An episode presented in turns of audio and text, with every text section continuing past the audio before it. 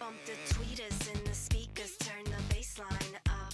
If you're dosing, what's your potion? It's swelling up your emotions. This is the Only in Miami show, and I'm your host, Grant Stern. Thanks for listening tonight, guys. We have a fantastic show ahead.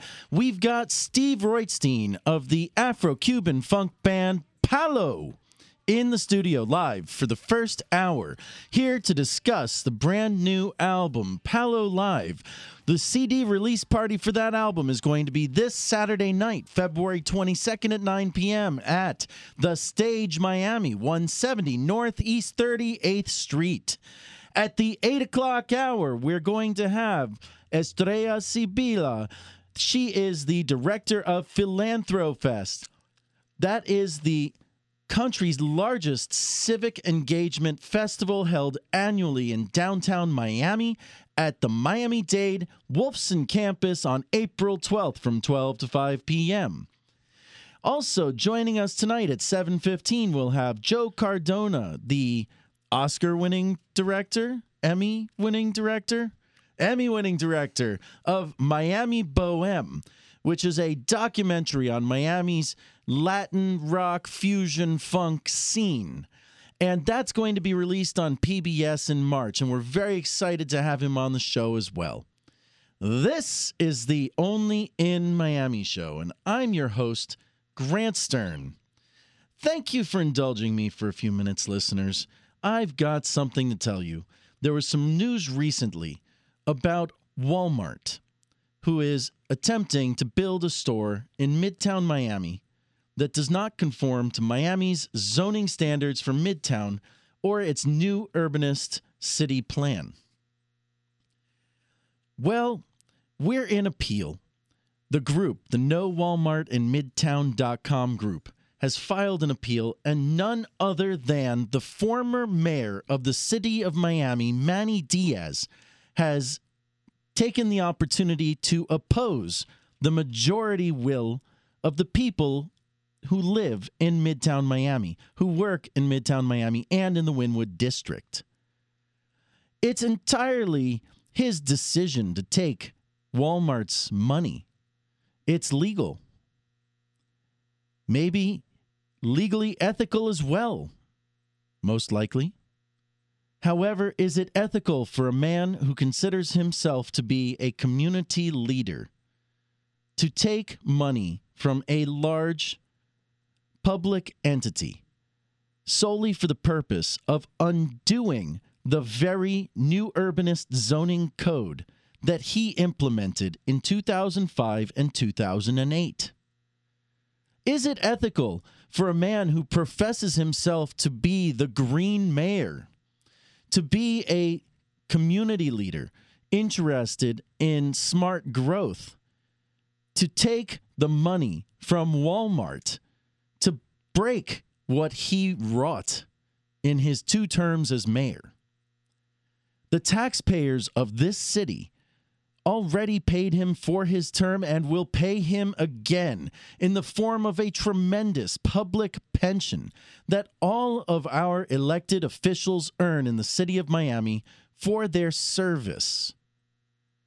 So I ask is it truly ethical for someone who claims to be a community leader to take 30 pieces of silver from the Romans and put a spike in an area that has grown and become the new downtown Miami in the offing?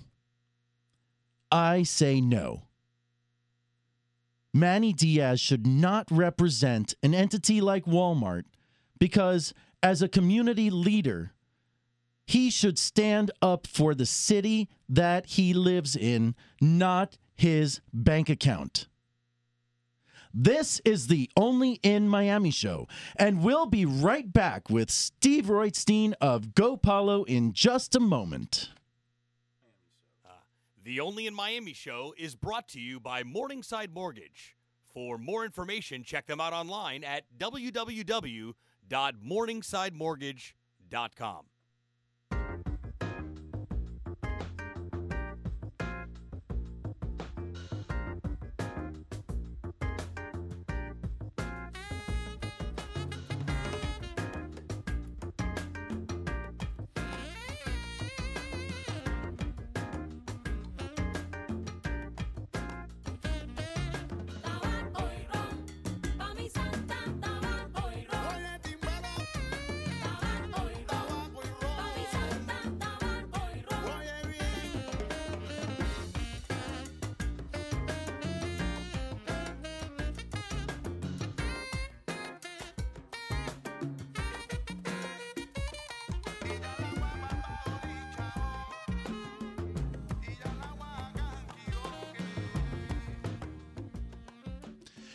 This is the Only in Miami show. I'm your host, Grant Stern. You can find me on Twitter at Grant Stern, and you can find everything about this show at www.onlyinmiamishow.com. Yes, folks, it's official. We have launched the website. You can find the Listen Live link. You can find uh, Twitter accounts. You can find our Facebook, our brand new Facebook page, facebook.com slash only in Miami. You can find all the photographs from tonight's show and of our guests tonight. Steve, welcome to the show. Thank you, sir.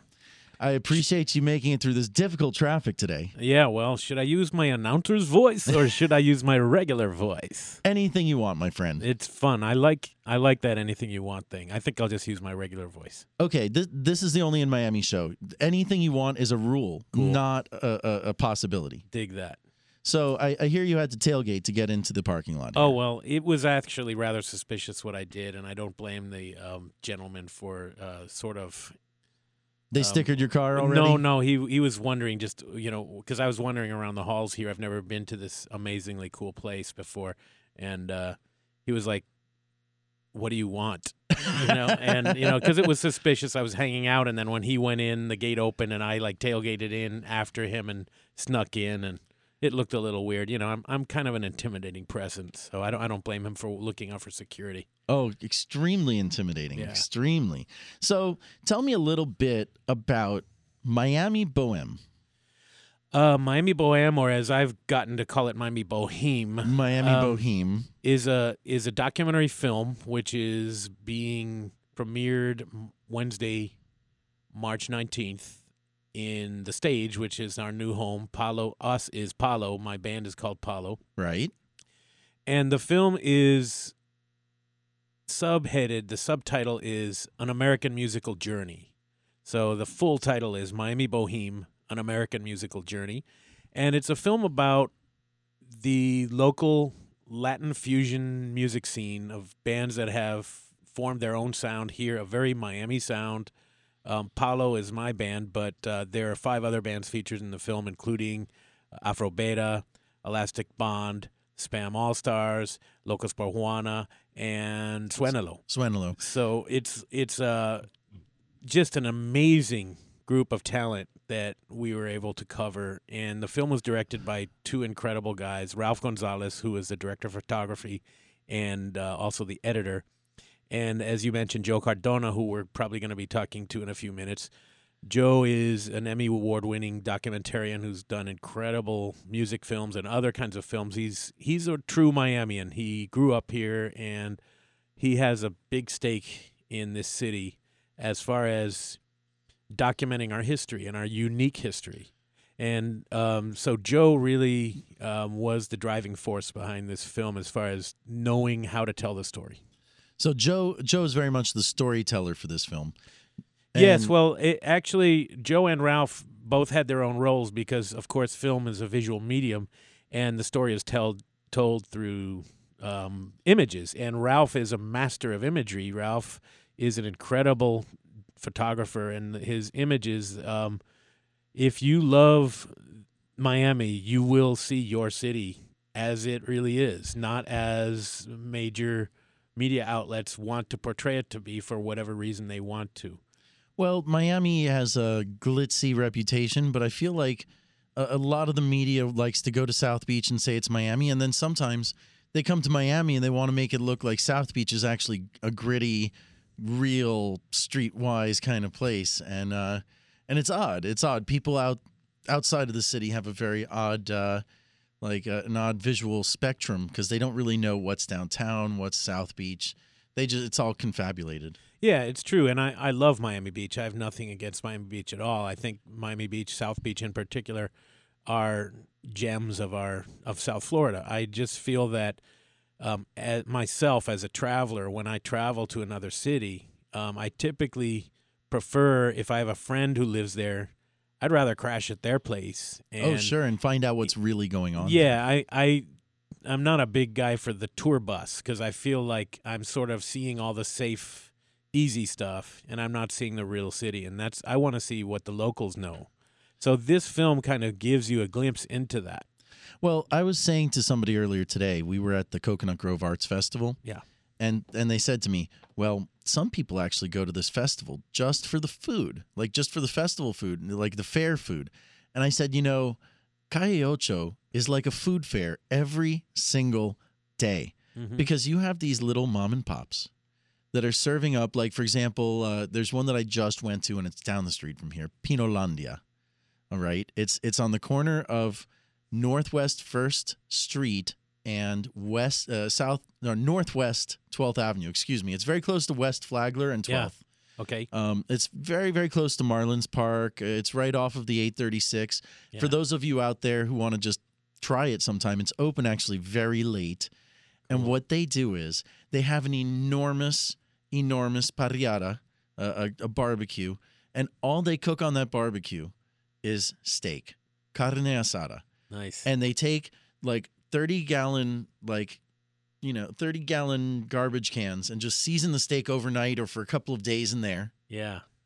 and then put it on this steak only grill and they have a huge steam table full of Beautiful. all the different vegetables i mean it is beautiful yeah, I mean what what we um, are trying to show in the film is um, you know the people that live here and that have invested their life here, like yourself, and like um, not only the musicians who have been forming their sound that really they all pretty much say the same thing that their sound could not have been the same had they not been here in this city but we also cover um, the venues, the amazing venues. Like um, some of the footage was shot actually live of a couple of the bands playing in the stage.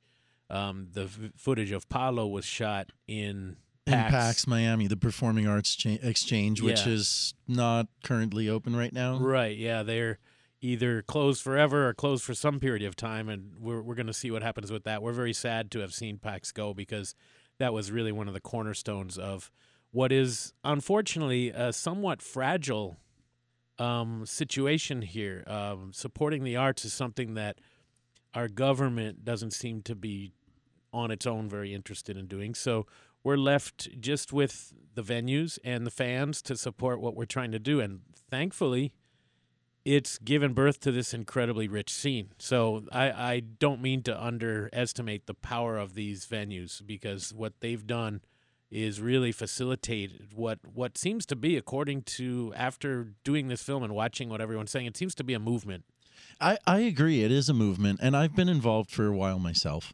Um, as as we haven't said yet, I I am in the film, I believe. yeah yes I you are hope You I were- hope I didn't get cut or you know No, you- wind up on the. you- no, I'm not no, on the cutting. you cutting didn't end up okay. on any, any floor as far as i know Okay, good, good. Um, you know, I, I've seen that this scene has come and gone, and you know, every single time it's taken a step back, it takes two giant leaps forward. That's that's how I've seen it. I mean, when I was in the, you know, wasn't when I was in high school, there was a scene, and it revolved very much around like Nil Lara. Remember Yes. Nil? Oh, And, yes. And uh, the the Stephen Talkhouse. oh yeah i remember that scene and uh and then you know things went downhill Uh, south beach grew up uh jazz had stuck around mm-hmm. and jazz is still actually one of the venues that some of these groups play at pretty frequently yes and Jazid was one of the venues that we featured we um that's on south beach on washington and 13th street. Yeah, and it's it's a great another great place. It's another place that gives these bands an opportunity to to, to start and to grow. jazz It i think is my favorite hole in the wall uh for live music. I mean just hole in the wall. It's tiny. You get right up there next to the stage. If the act is good you just you dance you have a good time and and i mean you're dancing with the band really. Yeah, yeah. I mean, um, you know, we're we're known internationally for our discotheques and you know our more like electronic music. Ultrafest obviously is an amazing thing, and there's a lot of and, great. and Ultrafest really came here because of the discotheques, because of the nightclubs, and the scene that they created that DJs took advantage of, and those DJs actually still play these scenes. So Yeah, and it's a great scene if if that's what you're into. And you know, I love electronic music, but I just am a musician who plays an instrument and I write songs and they have singing on them. great. Well, let's let's take this call. We've got Joe Cardona on the line. Joe, Hey fellas, how you doing? Uh oh. Uh oh. Great. Thanks for calling into the show. Appreciate it. How are you tonight? Super. So, Thanks, thanks for having me, by the way. oh, love to have you on. So, tell me a little bit about what inspired you to create Miami Boheme. Well, I, think it, it's what inspires all of us who've been following these bands for years now. It's a unique sound that that uh, has, has was bred here in Miami. It's a mixture of all our cultures, and I think it's a true Miami art form. Absolutely. I agree. So, you're a fan. I am a fan, and really, it's born from that. It's born from many years of going out to see, you know, Palo Suenalo, um, Spam, obviously, um, and it's that cool hybrid sound that I think I think brings people together in this community. I think so too. So tell me this: which group got you in? Which which group did you kind of hang out with first, or see, you know, I, I get think into the first group, the first group uh, was Spam, obviously. Yeah. um, back way into the um into the late '90s, um, maybe early 2000s. so you, and- you attended the Fuacata event. I was a Fuacata person, and in fact, in the film, there's footage that I shot in Fuacata in 2002. Um, so I was a longtime fan of theirs, and then along the way, obviously, Palo and Suenalo were bands that that uh, you know caught my attention, and it kind of mushroomed. And I think it's a it's a unique hybrid sound. It's a unique jam band kind of sound with maybe a little Latin twist. Um, I think a big Latin twist, Yeah, especially big, the, big the Latin twist. the the congas, um, the horns, um, a lot of the rhythms. Uh, you know, it, it, a lot of them were actually very influenced by Phish, if you Yeah. can imagine that. Yeah.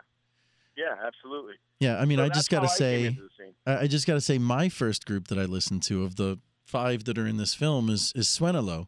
But when I was listening to them, I was also playing because I happened to be friends with some of those guys from the original group. Right. And before there was a Suenalo, there was just a big jam at a friend's house uh, Right. in Little Havana, Monkey Village. the Monkey Village, and and that's where it all kind of started for me, anyway. Um, so yeah, did well, you? you know that that's in the film too. By the Yeah. So did you actually go to the Monkey Village? I visited the Monkey Village on once, maybe two, two occasions, um, and I thought it was a cool scene. I mean, it was uh, kind of very laid back, and uh, and the rest is a haze. The rest is a haze. Uh, you know, Nate Greenberg is still here in Miami, uh, Monkey Sure is. himself, and uh, he's actually very active with the Moksha family. Um, for our listening audience, Moksha is a, a group that does. Uh, they do the after party for uh, Big Night Little Haiti. What is it? Every third Friday, I believe. Yeah. I think so. Yeah, it's every third Friday. They're on Northeast 59th Street, uh, in between Second Avenue and Third Avenue, and and that's a fantastic party. If you can make it out there every third Friday, uh, they start at about 10 o'clock at night, and it's there's usually a cover charge of 10 to 20 dollars. Uh, but if you want to see like reggae music that you just don't see anywhere else, it's not even a nightclub or a venue. It's just a private party they do once a month, and that's something that Miami has. It's special. So, uh, Joe, before we go to the clip, because we're going to actually play the extended clip, uh, give us your, your final thoughts before we see the movie. What what should we be anticipating with Miami Boheme? Well, I tell you, just just go there with uh, open ears, I should say, and an open heart. And uh, to any Miami music fan or any music fan in general, this is going to be a unique experience. I think it's a heartfelt film. I think you're going to see Miami um, from from from Miamians' perspectives, and I think that stands out in the film. This is a film by Miamians for Miamians. Um, and I think it's a groovy experience and certainly an oral experience. A U R A L. Yes. Thank you for Right. specifying. Yeah. Yeah, the other thing that, uh, that I'm proud of, Joe, is that um, because this is going into the PBS national pipeline, that potentially millions of people outside of our city are going to see this film and see what s- um, even a lot of people in Miami don't know about. Now, the rest of the country is going to be able to discover this sort of unfortunately hidden gem is not going to be as hidden anymore, hopefully, and, and we'll be able to be on the radar screen of more people. I- But you I- know, it, it's interesting because today actually Grant's name came up, Steve, when we were talking because it was like one of the things that I think strikes up conversation amongst people who are from here and live here uh, is is is these bands and this music. and it's like we have more common, regardless of where we're from originally. Uh, we have more in common with each other, the, those of us that have been bred here, uh, than with folks from wherever we're from originally. And so what's beginning to happen is this identity as Miamians, and I hope it continues. Um, and this is certainly something to help kind of bolster that and let people know that there is such a thing as a Miami sound once again. That's fantastic. So, thank you so much for coming Hey, on the show, having me, Joe. And, And congrats, congrats on the show, Grant. It's really terrific and Oh. much needed. thank you very much, Joe. I appreciate it. So, we're going to roll the clip. We're going to get, what, three minutes of Miami Boheme uh, trailer. I think that's about how long, maybe 250 something. So Th- yeah. About three minutes. So stay tuned, guys. We're going to be back just on the other side of the trailer. This is the Only in Miami show. Everything's different. The way we live, the way we like function. We're like an island here, you know, and we take all the cultures that are in the island and we make a, a soup out of it. ¿Dónde están los fumadores que quieren seguir gozando? You have this melting pot, but it's not all quite melted yet. I think of Miami as the is the northernmost city in the Caribbean.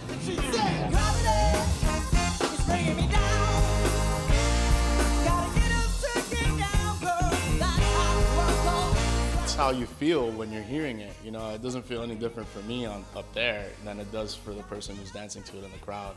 I love our music. That's just part of my culture. It, it's delicious.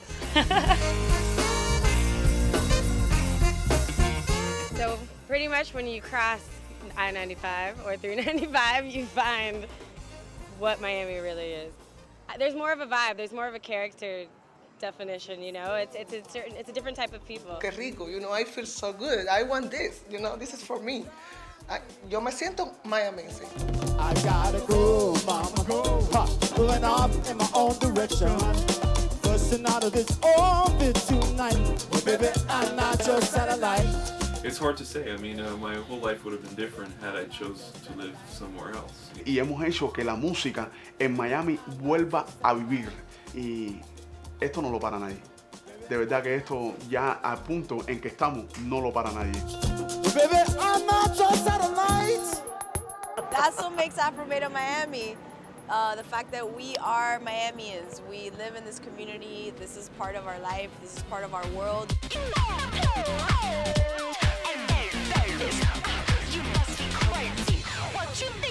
You find out when it's a movement when different people from out of town they're speaking about Miami. If you want to be a band in Miami and get paid and get work, you know, you gotta make people dance. se goza de verdad, tomando un traguito pa' poder relajar. Merengue con esta vaina natural. Seguro llamo a Rita pa' que venga a cantar. whether it's Cuban music, Colombian music, any kind of Latin music that maybe somebody fell in love with or grew up on, mashed together with whatever kind of American music that you love. That's Miami Bohemian.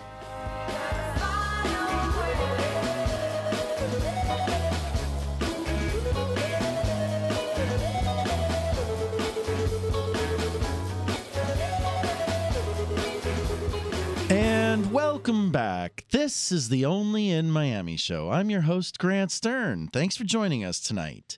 We're here live with Steve Roitstein of Go Palo. Yes, sir. And you can find him on Twitter at G O P A L O. Uh, you are also at www.gopalo.com. Yeah, everything is Go Palo on the internet. Everything on the internet. It's Go Palo with an exclamation point sometimes, no, right? well, No? actually, the the um, the internet doesn't allow punctuation, so everything is just Go Palo. Palo.com was taken, so we just use Go Palo for everything.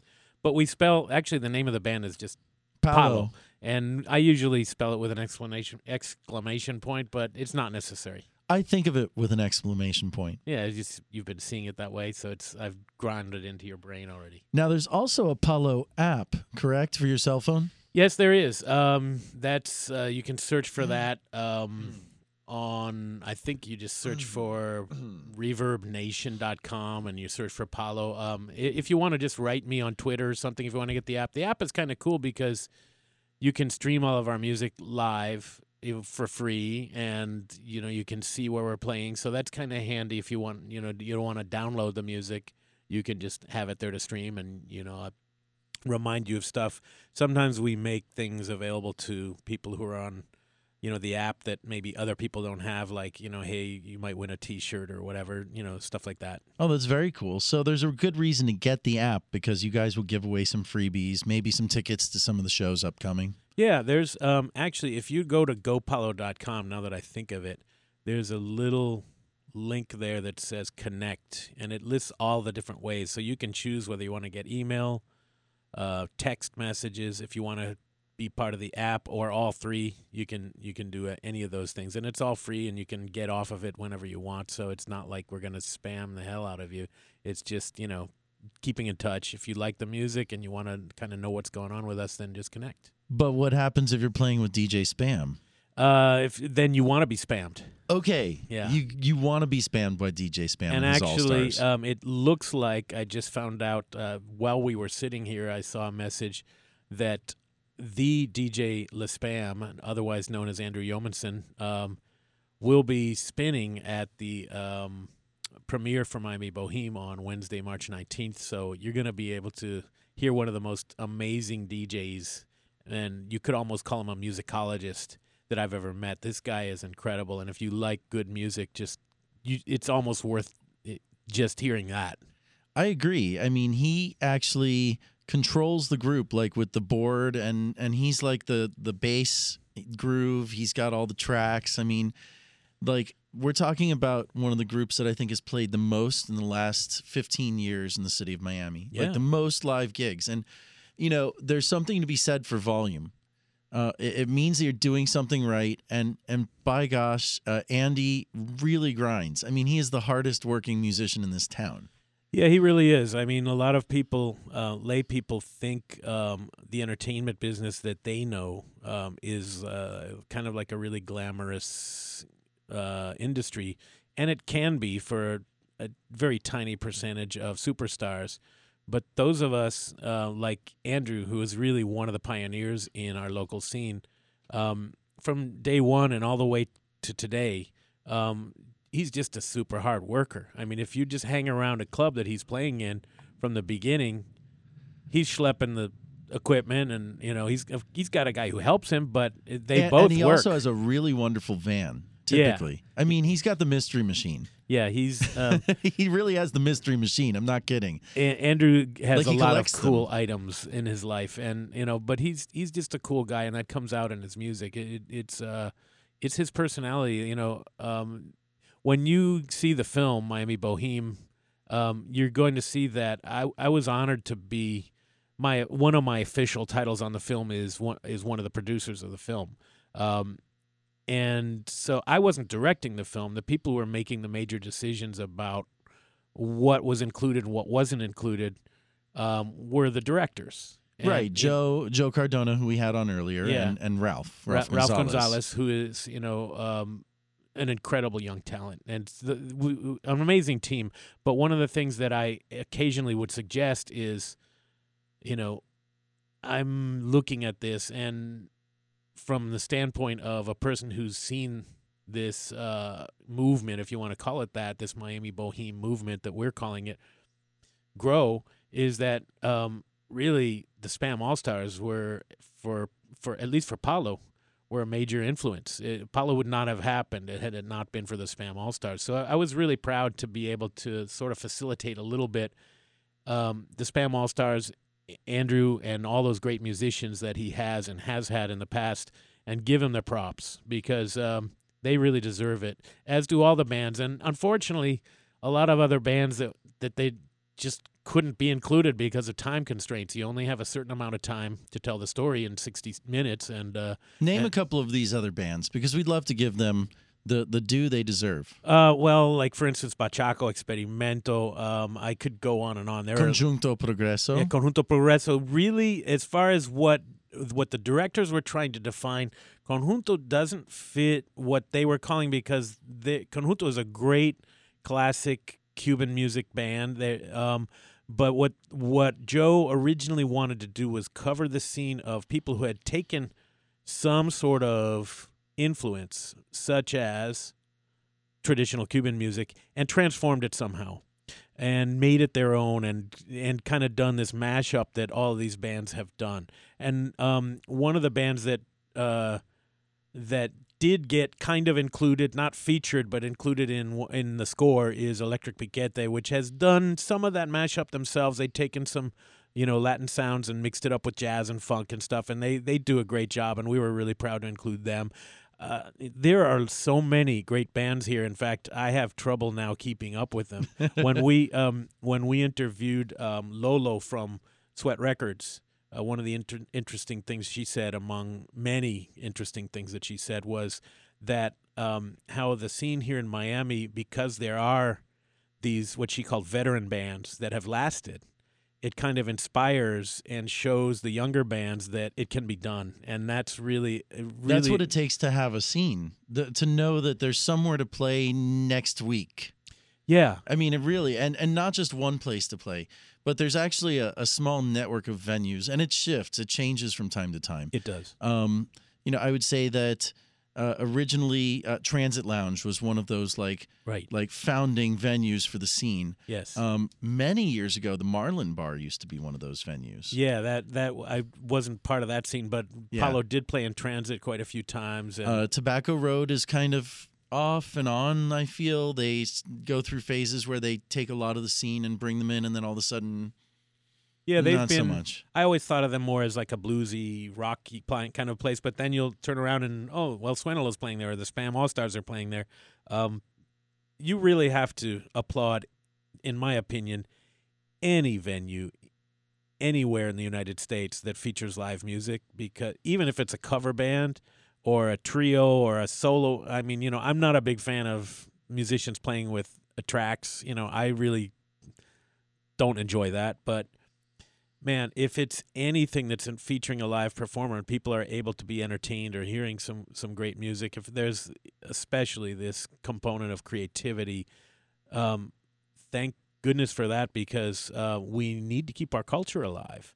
And if there's no place for people to play, then the culture will die. And that's why we have a scene because there, not only are there some venues who are willing to risk this, but there are also people who really want to hear this. And so they show up and they support us. And that has been enough because the bands themselves, that's all we really need. We need some you people need the to play fans. for it. You and we need, the fans. Yeah. Absolutely. If people don't, you know, I remember many years ago, people used to say, for some odd reason in Miami, they prefer a DJ with a CD to a whole live band actually making music in front of you, and that's changed. Yeah, um, that is funny because uh, you know I- think electronic music is its own genre, and I don't re- disrespect it because I love it. Um, but I'm a musician from way back, and you know what I learned is to play in an ensemble, and it's a real time thing. It's kind of like like I always say, it's like walking on a tightrope without a net because if you screw up, people will notice it. If you know if you press play on a computer or on a CD player, and that's all you're doing, you can program a great set, and I'm not detracting from that, but that's not the same thing as a group of musicians interacting with each other and interacting with the crowd in real time. And if somebody messes up, it's a big problem.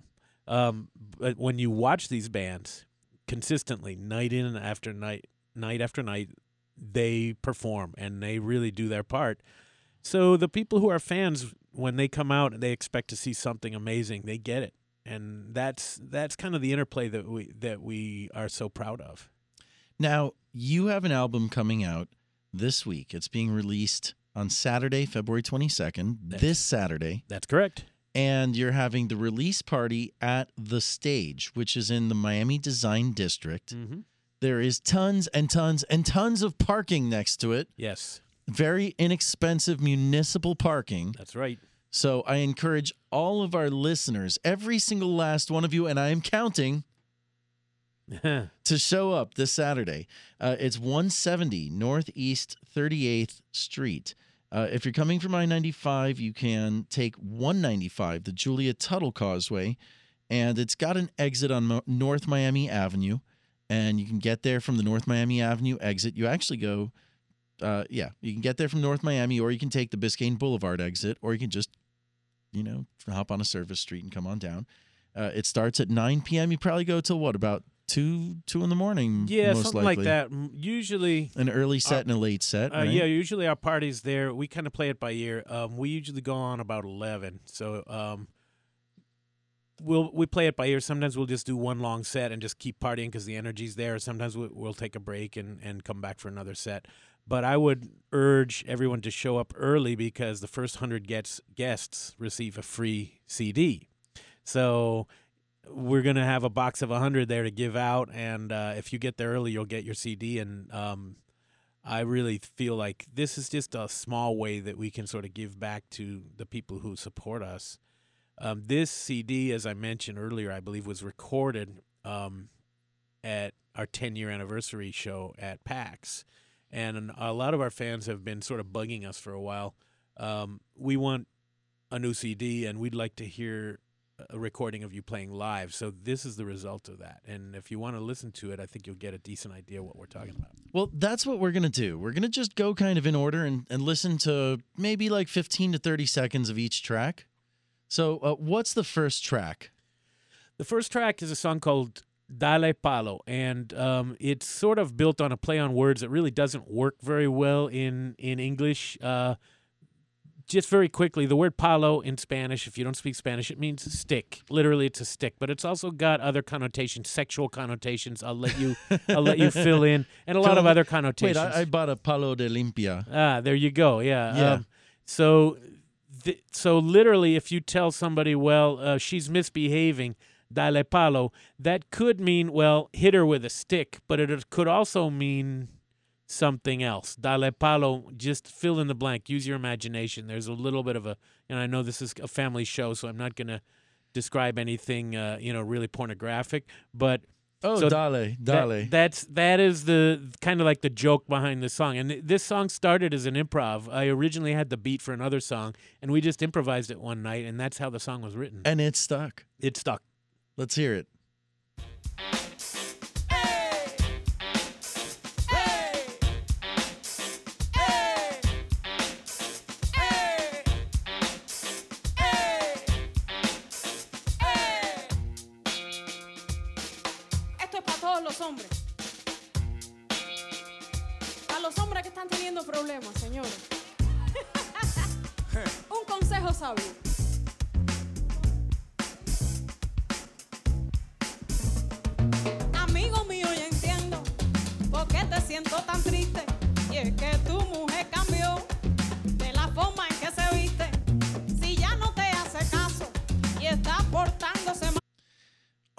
Awesome.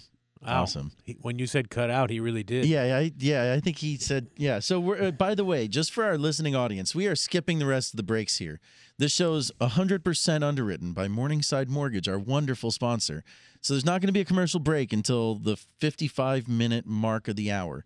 We're going to keep listening to tracks. So what's the next track? Um, the next track, and uh, this one is also built on a somewhat suggestive double meaning. I don't know how these ended up first and second on the album. This one is called La Malanga Resbala. Malanga, for those of you who don't know, is a root vegetable popular among Cubans and other Latin Americans. And when you see it in the grocery store, it just kind of looks like a furry, big brown uh, carrot, carrot or something like that. Yeah, yeah.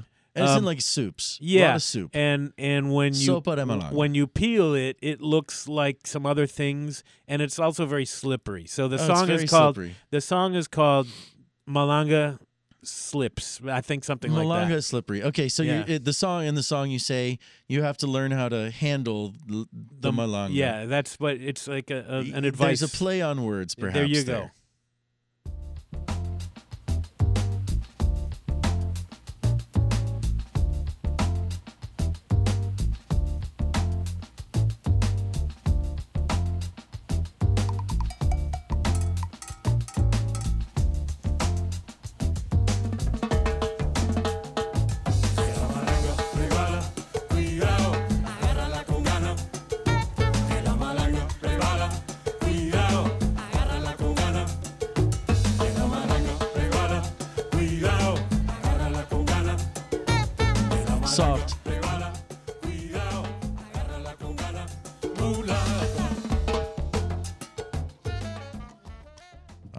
Alrighty. So that's a new one, right? That's that is another song. new song, and that one uh, was just kind of came up in my head, and I um, I had an idea, and I kind of wrote the that chorus, and then um, I knew the kind of verses I wanted to write, and I got together with uh, Leslie and our dear friend Leslie's cousin Pepin Rivero, who is an incredible songwriter, and we finished the verses out together. But when you get to hear the whole song, you you you can see not only if you if you haven't heard this kind of music before, you can tell just by listening to the intro that we use funk beats and we use kind of like Cuban sounds on top of it. So right off the bat, you hear the blend there, you hear the fusion. Um, but the songs are coming from a lot of them a very traditional kind of a Cuban standpoint. That most of our music is pure Spanish, and for those people who don't speak Spanish, they still still seem to enjoy it anyway. And what's incredible about this that unfortunately you're you're going you're just going to have to come to a show or get the music online to appreciate it is that as the songs develop, you hear the virtuosity of Leslie Cartaya, our lead singer, and she takes this stuff to another level. Later in the song, it builds and builds and builds, and she just um, brings it to uh, I don't know to a soulfulness and a musicality and her improv is half the song. I mean, we get the song done and then we get to the other part of the song where she's just improvising, and it's it's really something to behold. Her and then the other musicians Ed Calle on the sax, Raymer Olalde on timbales, and Philbert Armentero on congas. It, it's like of really four of the best musicians I've ever met in my life, and I've been around a lot of good ones. So it's really an honor to to listen to these people uh, and perform with them and call them uh, fellow band members of Palo. That's great. So what is the next song we're going to hear here? The next song is a song called Fumando, and it's a it, it's, Funda- fumando means we're smoking. It just means smoking. It just means smoking. Yeah. Fumando. S- Fumando, and it it kind of says uh, it really doesn't make any statement. It just simply says all the smokers are outside smoking, and it came out of an observation that I made that you know because people realize that it's not nice to force other people to inhale your smoke, that we have to do something about it, and that's acceptable. And I just noticed that. Wow, I see a lot of people standing outside smoking. Now that ju- it totally makes me think of this wonderful "Only in Miami" sign at El Exquisito, a, a cafe on Calle Ocho. It's on Calle Ocho and Fifteenth Avenue. I know it well. That yeah, we both frequent, um, and they have a great sign in the back that just has a picture of a guy with a cigar and it just a cigar and it just says "Smokers welcome." Yeah. like you know, you, I think of New York and they're like, "Smokers, get out of here!" but in Miami, they're welcome. So let's hear fumando,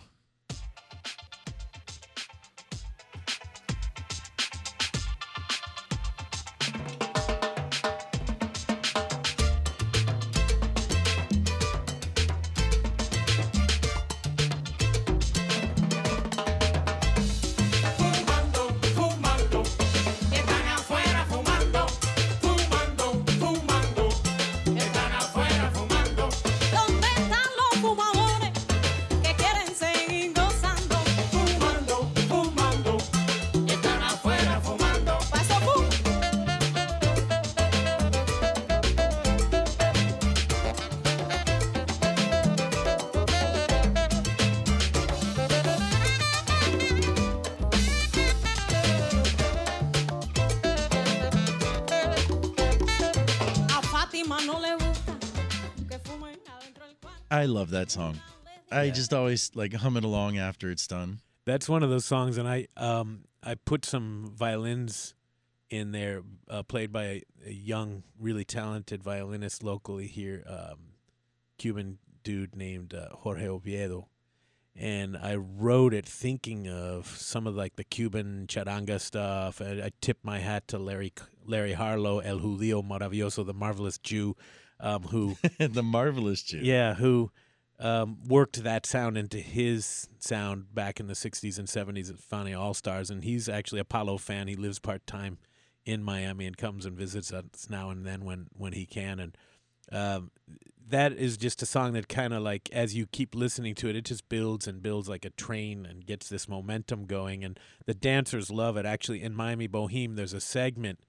Uh, one of our big fans, uh, uh, Leo, um, is a pre med student and he's just followed us ever since he discovered us. And he loves to dance. He's a dance instructor, a great salsa dancer.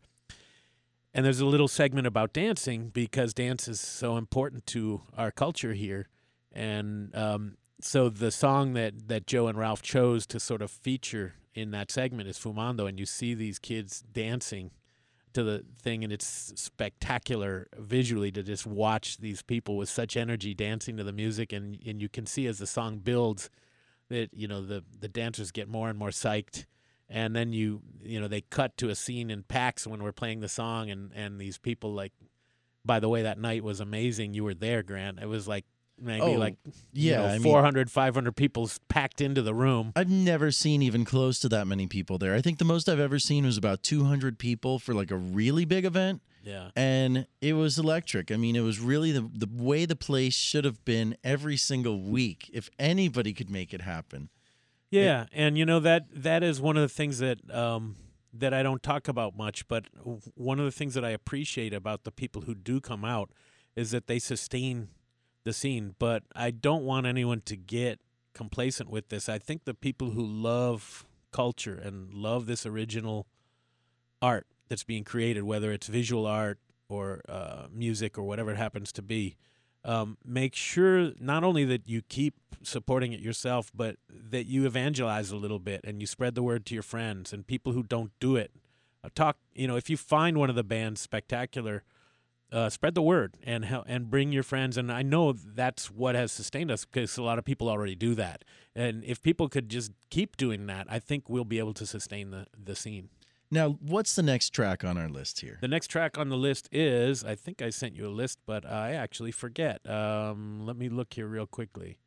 Um, the next track is a song called Mi Protección. And if you only play a f- couple minutes uh, or like 30 seconds of it, you won't get much of a sense for that. We might want to go, if they can go to track six. Yeah, let's go to track six. And that's a song that a lot of people know from Palo. It's a song called Lengua Larga. And that is a song about a gossiper. And that one, this is a live version of the song, so you, no one's ever heard this before. Wait a minute. You're saying there's gossipers in Miami? Yeah, well, uh, a couple. A couple. Okay, well, Yeah. let's hear it. This is Lengua Larga.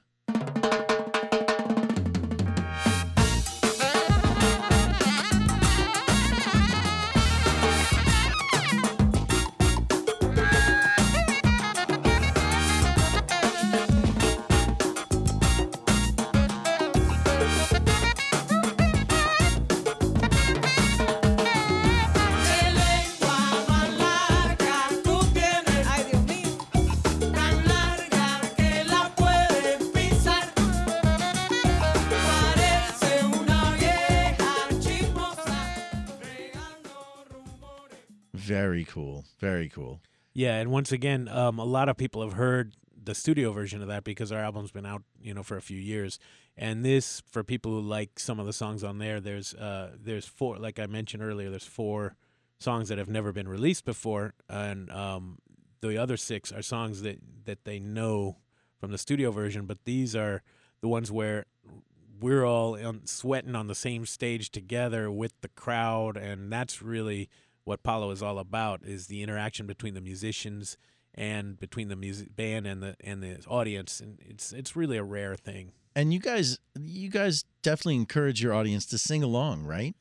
Well, yeah, I mean, we do, and there there are songs that we do that kind of we have built up that way over time, and other things just spontaneously. We'll see the people singing along without even any encouragement. Lengua Larga is one of those. It's it's a song where people really like to sing it to each other and you know laugh at each other and kind of call each other, well, you're the gossiper, and no, I'm not, you are, and that sort of thing. There's one other song that we haven't heard yet, which is the last cut. It's number ten, and that's um, that's one of those uh, songs that's never been released before. That's a song called El Festín de Santiago. It's about a party gone wrong, and uh, it's it's built on the traditional conga beat from which comes from that part of Cuba, but it's actually the in this case Santiago is misleading because it's the guy's name who had the party.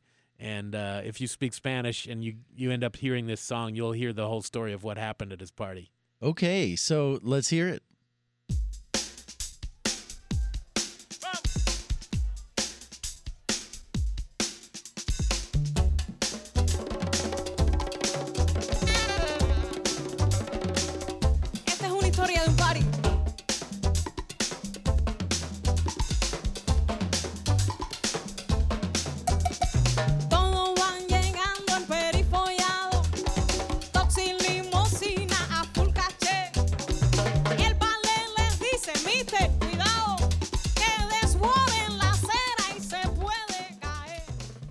Got such great energy. I mean, the live sound really comes through. Yeah, that I have to also credit um, our audio guys, uh, Phil Coladetti and Bobby McEwen, um, two audio engineers who not only were they doing the PA that night, but they were also recording the whole thing, and they also worked on the post production, which means they helped mix and master the album.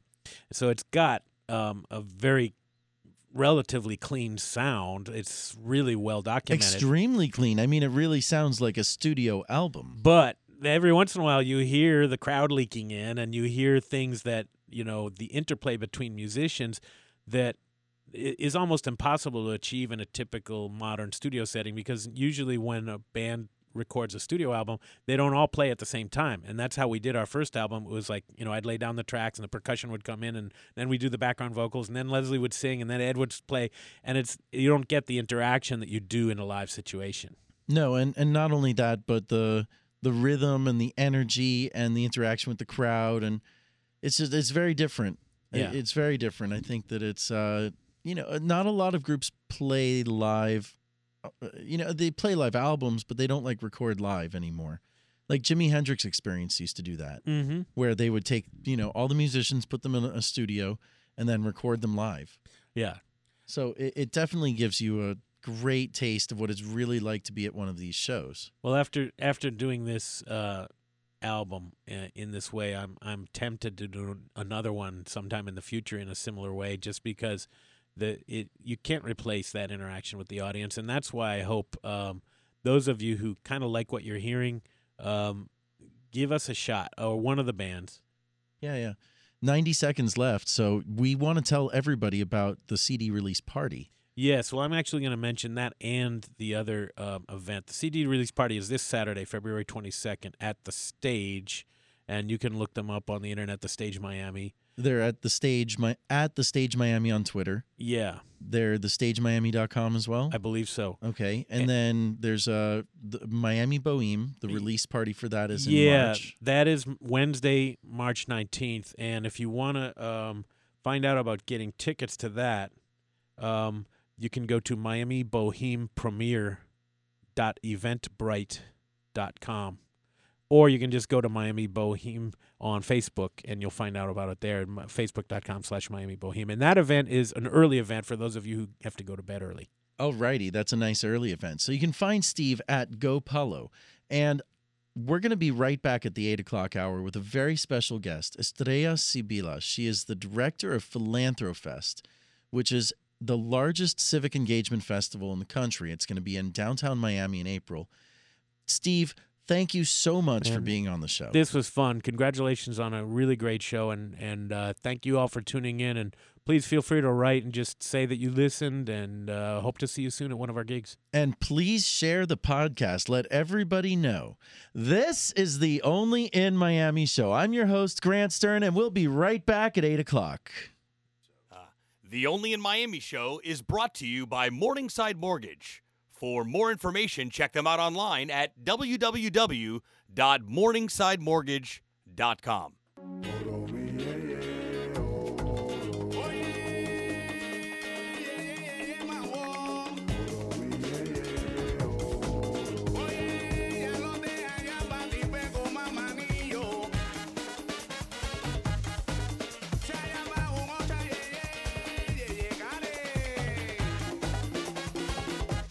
WZAB Sweetwater, South Florida's only business radio station. 880 AM, The Biz, a division of Salem Communications, on the NASDAQ as SALM.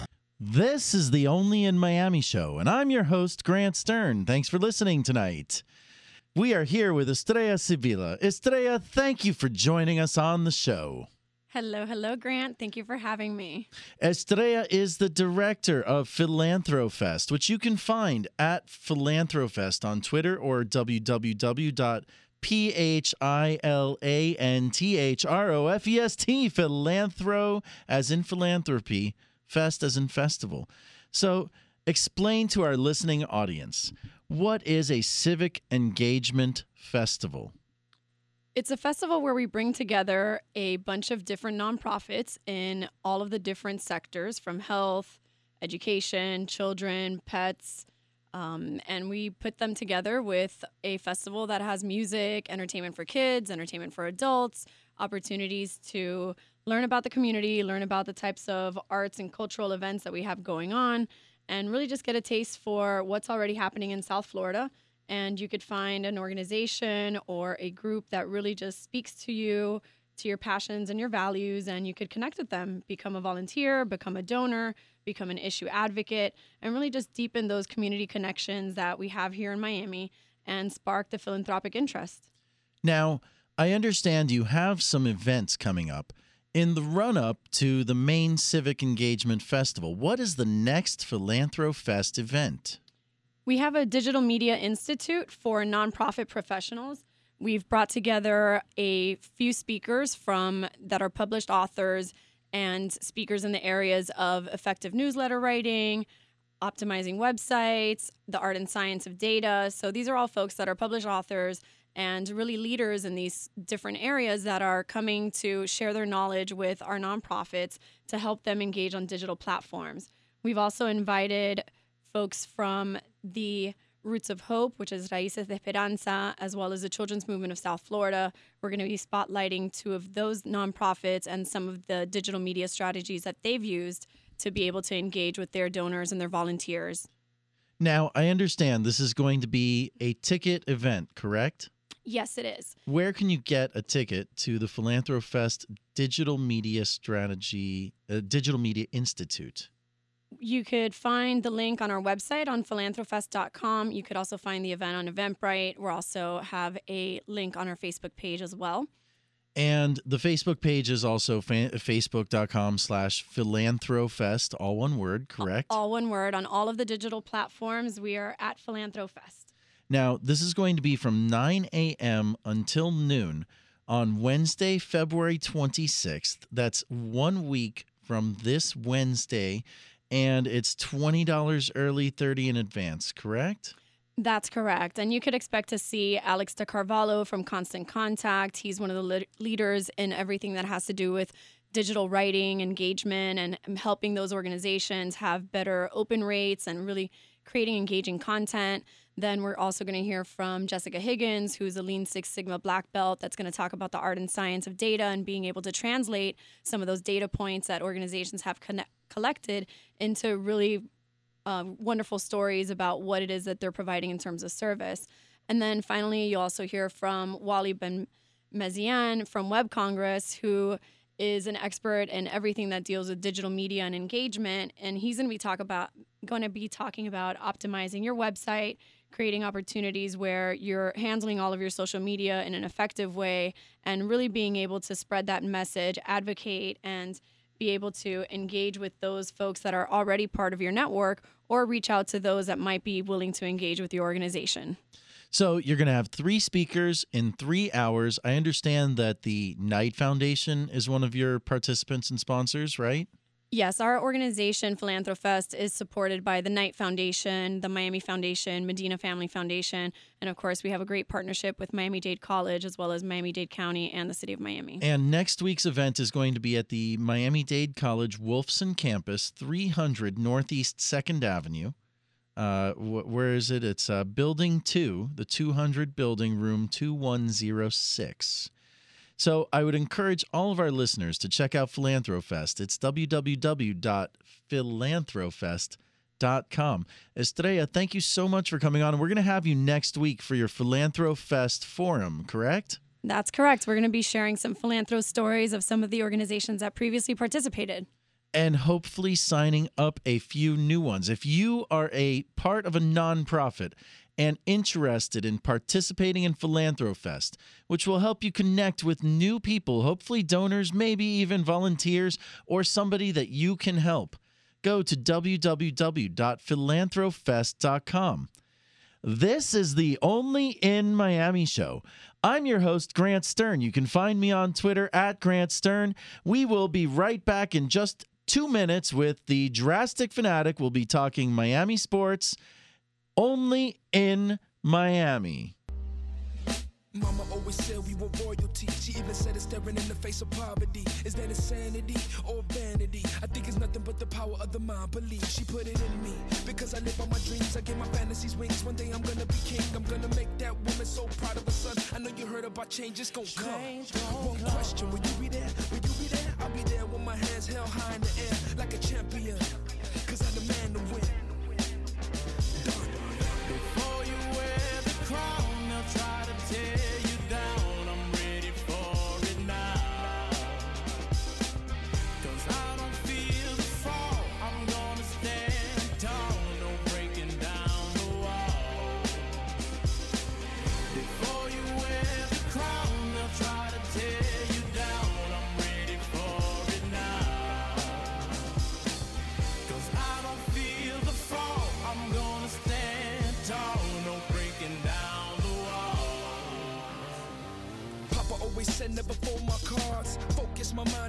Take my eyes off the prize. Cause life is a blink of an eye.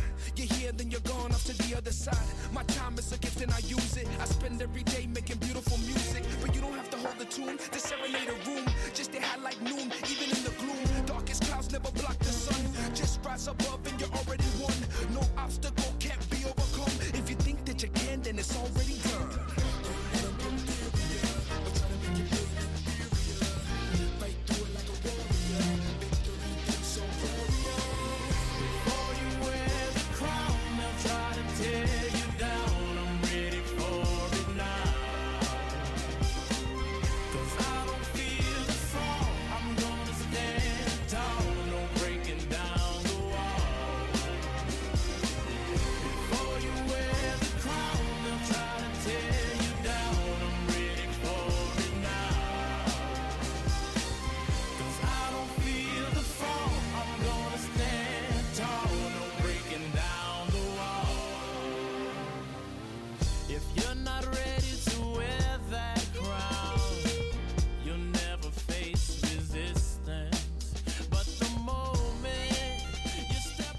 Welcome back.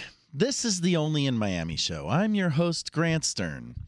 Drastic Fanatic will be joining us in the studio in just a couple of minutes. And in the meantime, I would love to invite you guys to our brand new website. Uh, we haven't even finished designing the logo. We're almost done with it. We really, really wanted to bring you the website as fast as possible. It's www www.onlyinmiamishow.com. And on there, you can find social media links to a lot of the different things that we're doing outside of the studio and outside of the show. There's links to www.nowalmartinmidtown.com, to the Heat Fan Club page, which uh, we're actually getting ready to build out a brand new blog at heatfanclub.com. And we just launched a daily paper that is called onlyinmiamitoday.com, which you can find at the show's page as well. And it's a standalone page that we're going to be developing over the next couple of months. And every single day, what it does is it takes the Twitter content from our streams, from the people that we follow, from the hashtags that we think are important, and from the hashtag only in Miami and it aggregates it and it brings the most interesting stories to the top every single day so that if you're too busy to follow Twitter every single day, we follow it for you only in Miami. Now, we've got a couple of other things that are going to go on there and they're just not ready yet. Um, but in the meantime, there's a ton of Facebook pictures. You can find pictures from tonight's show of Estrella and Philanthrofest from last year's Civic Engagement Festival. And there's also photos from Palo Live where he filmed for the La Boheme and his live album. I mean, they did both at the same time, if you can imagine. It was an elaborate production. Uh, Steve is a great guy, and he just doesn't really tell you how much work goes into this. It's ex- extraordinary that he can make a live album at the very same time that he's filming a very serious music documentary. Uh, It's just it's unbelievable and we've got some great behind the scenes live photos that i took actually from palo live and the filming of la boheme thank you for joining us mr fanatic Thanks for having me. how was the weather Weather is beautiful, man. how was the traffic Traffic was a little bumpy tonight. A little bumpy huh I apologize for the tardiness. Uh oh. Okay, we're gonna give you a demerit. We're gonna give you a detention. You're gonna I'll have to stay after detention. school. No sweat. Okay, good, good. So what's going on there, man? I I didn't get to see all the All Star game. I was actually at uh, an event last night. Uh, it's called Refresh Miami. Okay. What goes on there? it- It's a tech event. Uh, if you look at the hashtag Refresh Miami, you can kind of check it all out. Now, I don't know if our listening audience has ever heard of this this company or website, but it's reddit.com, R E D D I T dot You always see it on the link, like share through, and you're like, "What's Reddit?" Right? You know, Right. Facebook, you know, Twitter. No, what's Reddit? Right. Well, Reddit is a place where geeks can vote on what they think of of a different article, and then they can snark on it. I mean, make comments, of course. Sure. And uh, last night they had the co-founder of Reddit at the University of Miami via Refresh Miami, which is a great group, refreshmiami.com. So I missed the All-Star record for three pointers. Yeah, by Carmelo, Anthony. Sure. So Probably got robbed from co MVP honors. They would have given him a co MVP. wait a second. So who was the MVP? Kyrie Irving. Kyrie. Yeah, man. He wanted to show off to LeBron. Oh, I see. I see. So, Yeah. so in other words, like this was like the championship game for Kyrie and for Melo. This is, and, what- uh, you know, pretty much. Anybody on the it was Nets their make it? Yeah, Joe Johnson. I don't know why, but he made it seventh seventh time there. The game started off with like eight Blake Griffin dunks of every kind of variety, and you're like, all right, how many more Blake Griffin dunks can one man like watch already? And Well, I think kinda there's a reason out after that. I think there's a reason why LeBron doesn't go into the All Star uh, dunk contest, and it's because what's the point? I mean, really, would anybody beat him in this dunk contest? Well, then go do it. Maybe if you know he, if he would be a trendsetter and try to bring out like Kevin Durant or any of these other, I think John Wall was probably as big name as we've seen in a long time. Even in this, you actually heard of the guy, right? Now, wait a second. I I actually did get to see the slam dunk contest, That and was a they pretty said dope dunk, that dude. John Wall was the third number one pick overall to win, but after Blake Griffin and uh, and uh is not a player. No, it's Dwight Howard, of course, Ah, Superman. sure, sure. And then you know, little Nate with the Little kryptonite. Nate, yep. Those were fun years. They were fun years. So why don't the Knicks have little Nate anymore? What happened there? He's probably played on six teams since he left the Knicks. But He, you know, he's he a starred- sideshow. He's like a little sideshow. He's hurt right now. He's on the Nuggets actually. Um, you know, he was there. So I mean, he was Bulls there with David Lee this year. Yeah, he was tough. He played good with the Bulls last year. He definitely did. Played good. I mean, come on, well, I should say well. They, they, hey, listen, good. Well, I mean, they looked like a team last year when he was on them, and this Yeah, year he played his best basketball last year. Yeah, in the playoffs against Brooklyn, he had that coming out party. He had he had some great moments. Um, look, when when he was on the Knicks, he was definitely a sideshow. You know, he has his basketball IQ is highly suspect, and his athletic ability is freakish. And you know, he's fun to watch, but I don't think you're gonna win any championships with him. So that's why he's been traveling around. He's trying to sell tickets. Well, uh, forget winning a championship with the guy. How about just getting to the playoffs for some of these teams, like the Knicks, the Celtics, the Bulls, all Well, who passed he on went- Little Nate? Yeah, he went. He he actually put, was their shining, uh, shining star last year in the playoffs. Little Nate on the Bulls. Hey, he won the Bulls the equivalent of a a seventh Bulls championship, Right. aka one playoff, Playoff game run, against the Miami. Heat with no Derrick Rose. with no Derrick Rose. Eh, You know, little Nate has his uh, his ups. It's just nobody really gives him credit. I Yeah. mean, he's he's a what five foot ten guy that won the slam dunk contest Twice. twice. Yep. twice. Um, what else happened All Star Weekend? Uh, you watched Hardaway. That was a that was like a, a bridge between the Heat and the Knicks right there. You know, Timmy Senior and Timmy Junior. Oh yeah. playing on that knockout half court knockout game. Well, I hear rumors that the Knicks are going to send Timmy Jr. away in one of these clap, cap clearing trades. That would be the worst move they could possibly make. I mean, seriously, would They've it been not trying be to the peddle worst? Iman Shumpert, but it seems like no one no one wants him for some reason. I don't know why. But um Well, I just don't see how they could get, like, say, a guy like uh, Faried, they were trying to get him for Faried. Faried, What, what's Faried going to do for this? They could have drafted Faried over Iman. That's what I thought they were going to take, and then they shocked the world with this Iman pick. And you know, he showed he shows like potential there. Another guy, I'm not sure about his basketball IQ. He's a great perimeter defender.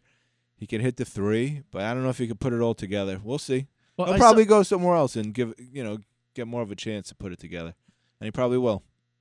Well, I, I heard a rumor that uh, you know we would have a trade seeing Rondo go to the Knicks and Timmy Jr. go to the Celtics, and I thought, wow, how could you have Rondo and Shump in the same backcourt in any way, That'd be a shape, or pretty, form? pretty good defensive backcourt, though.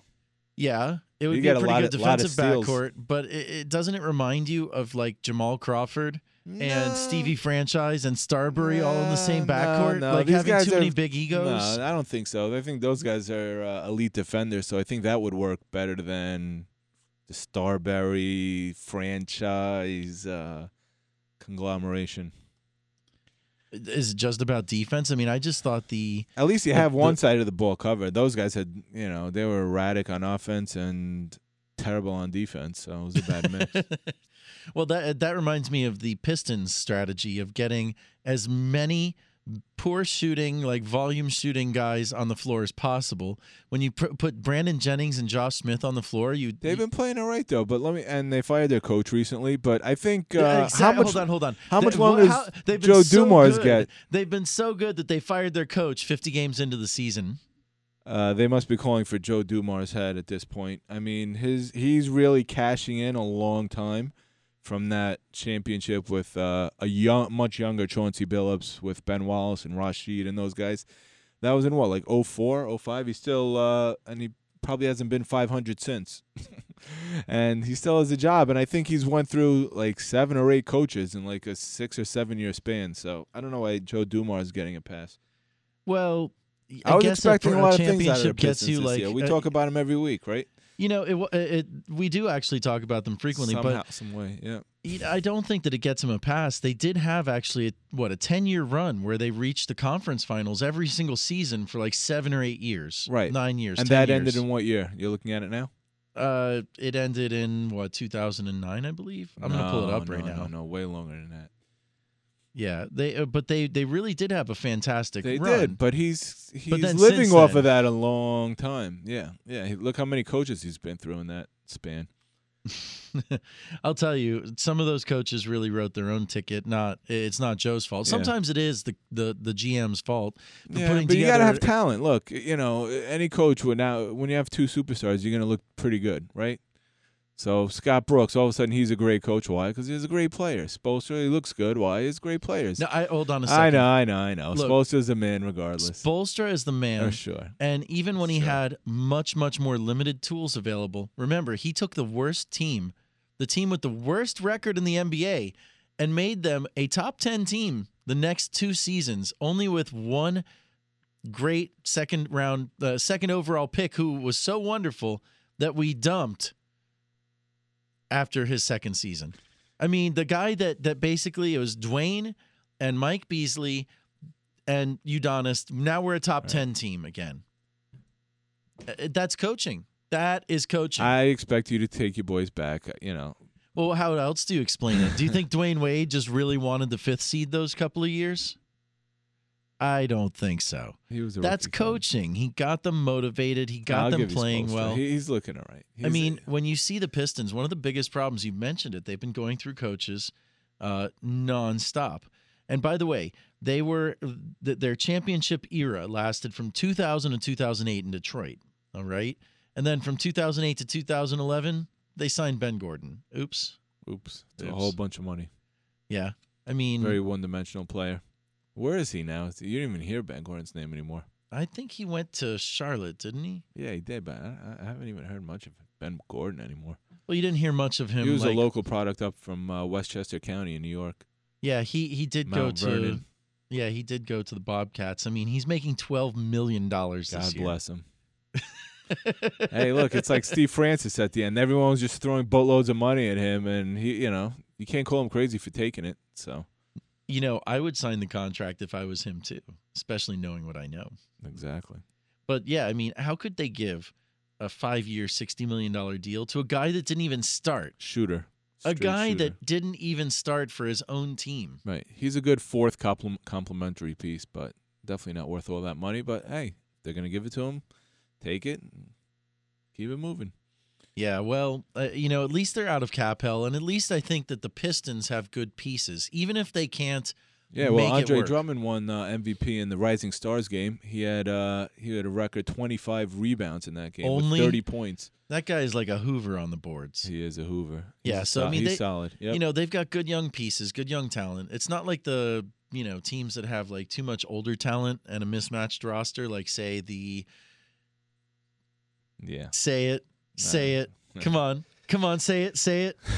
you can say the Nets if you want to. I I would say the Nets first actually. Okay, the Nets first, and the Knickerbockers and the Lakers. and the and the Lakers. Lakers, especially the Lakers. So we're going to be back in just a minute. This is the Only in Miami show.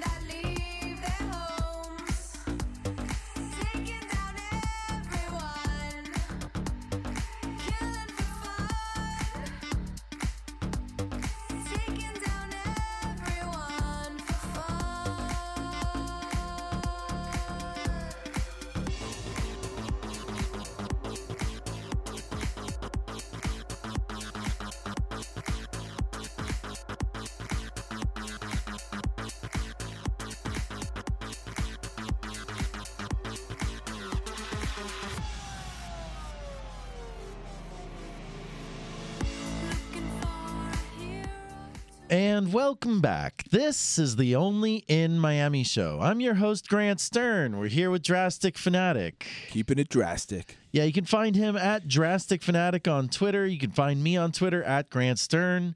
Uh, we also have onlyinmiamishow.com, which we just got going. And I, I really would love if you, every single person listening, visits. And we do have the new onlyinmiamitoday.com website as well. So, And the only Miami City dancers, don't forget. they're in the studio. You can't see them. Get your They're- calendars. They're, wearing this lovely blue outfit, and it's amazing. I mean, it's like in studio entertainment. The only in Miami dancers Let's give- live at 880. Let's give our people the number to call in here 305 541 2350. We would love to hear from you here only in Miami. Oh, yes, we would. Yeah, the number again, it's 305 541 2350. So we're going to spend about 10 minutes here talking NBA trade deadline. It's uh, Thursday, February 20th. That's basically 72 hours away. It's at 3 p.m. And there's a lot of activity I, ex- I would expect. Where's I think- Rondo going? where is Rondo going? Uh, Pau Gasol. The rumors have him going to the Suns, and I believe That would them. improve the Suns a, a lot, I think. Well, I think the Suns pretty They much would be a improved team to be themselves by reckoned with. subtraction considerably, but it would be a great rental for them. It's no downside, right? No downside. I mean, it, you, know, you never know when you're going to be good. So, especially if you, you know you're not a perennial juggernaut. So, if you're the Suns and you have a chance to make a run, kind of like how in baseball the Pittsburgh uh, Pirates did it. Like, hey, how often are we here? Let's just mortgage whatever and go for it all in. So, well, the Suns great thing in the is same boat. the great thing is that I hear the main uh, the main person they're going to trade is Emeka Okafor, who has a contract that'll help them Oh. acquire Gasol, but he's not even playing. He's a great moving piece. Yeah, he's he's just been moved for his contract already once at the beginning of the season. He's a perfect to- throwing guy. Yeah. That guy's been thro- tossed in more than uh, He's like a salad. He just Yeah. keeps getting tossed. Exactly. He's like a rugula. well, he's the first overall pick too, no less. And now then, my Knickerbockers are talking about Jeff Teague, possibly. Uh, For who? For uh, maybe Iman Shumpert. Okay, look, let's be real here. What are the chances they trade Melo in the next three days? Melo's not going anywhere. He already said it. He's staying Putski. No, he didn't say he's staying Putski. He, he's not going He said he wants to go somewhere where he's going to win.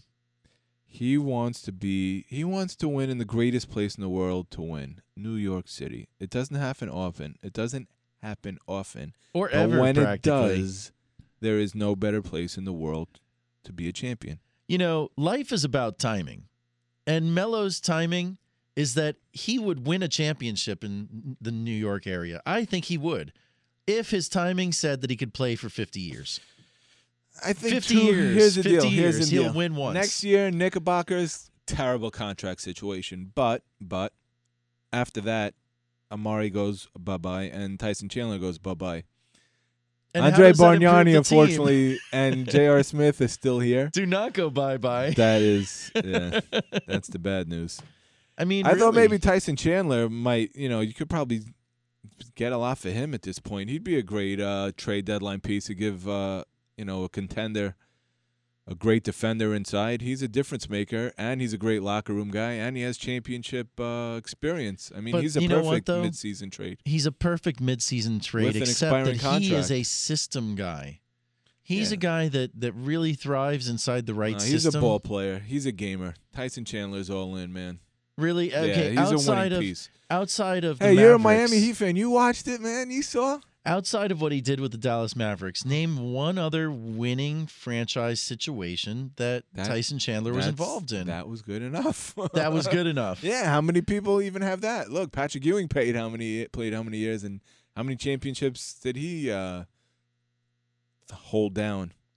I don't Tyson know. Chandler was How many huge- championships do the Knicks, the, the Knicks have in the last 40 years? 40? That goes back to what year? 74. Uh, zero. Okay. And how many championships do the was the Miami. Dolphins have in the last 40 years? One.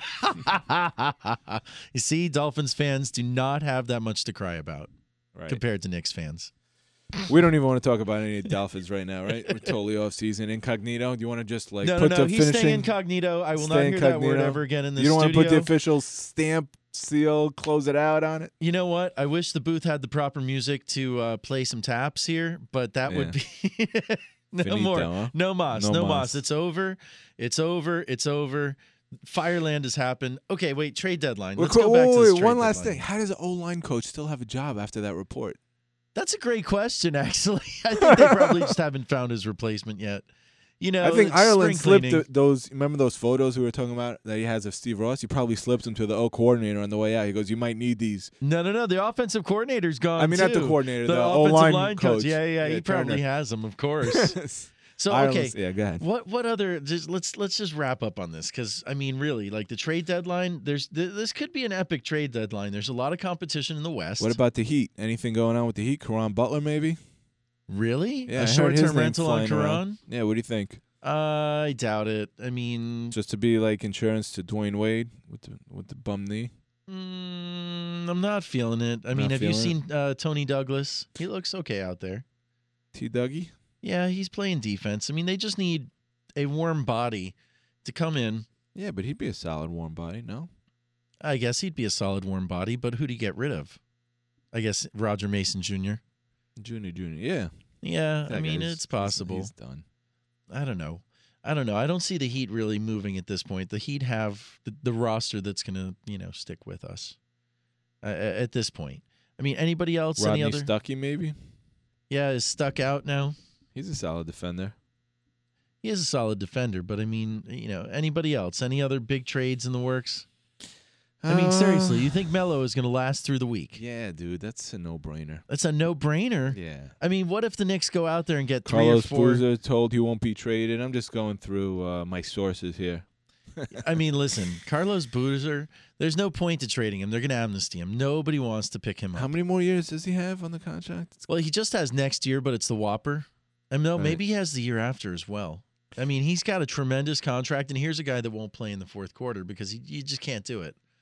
Like Yeah, he's he's not a defender. And the Cleveland Cavaliers, what are they going to do to try to improve their situation? Harry Curie. They're gonna. They're Luol going, Deng. Uh, you Anyone know what? taking Luol Deng? they should simply do what Pat Riley did and forfeit the remainder of the season, and uh, find some guys from the D League like Stéphane Lasme, and, and maybe start Chris Quinn. They could actually still sign Chris Quinn if they hurried up. I think that his line may be open. And by the way, our lines are open if you want to call in and chat. 305 5412 350. We're going to be back on in just a minute. This is the Only in Miami show, and we'll be talking Marlins baseball in just a few minutes.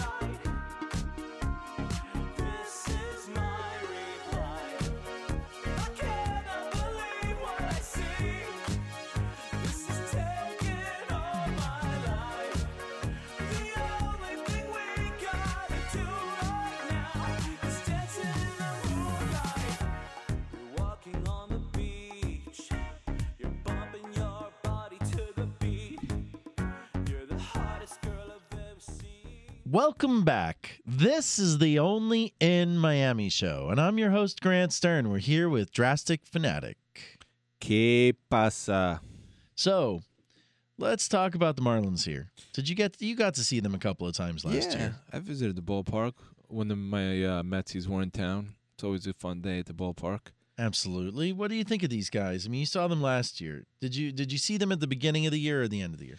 I saw them. Well, you know, being an uh, NL East fan my whole life, I always, always, they're not too far, so you always can keep an eye on them. Now that I live in beautiful South Florida, it's even easier to keep an eye on them. Um, look, you know, they're starting from the ground. Giancarlo and Stanton, um, Giancarlo Stanton, I should say. Uh, you know, can he bounce back? That's the big question here, right? It is the big question. I mean, I think that he had a great second half of the season. In fact, I'd say that the team had a pretty decent second half. It was just the the first two months they went something like eleven and forty one last year, the Marlins, and, that really losing ruins gets, your year. Yeah, uh, losing gets contagious after a while, and then you fall into like a mental. And it seemed it was mostly mental after a while. You know. Well, I didn't. Th- it was just that they tanked the first two months. Uh, everybody was hurt. Um, you know, Stanton was hurt. Uh, Lomo was hurt. Lomo's gone now. Yep. Yep. Lomo's gone.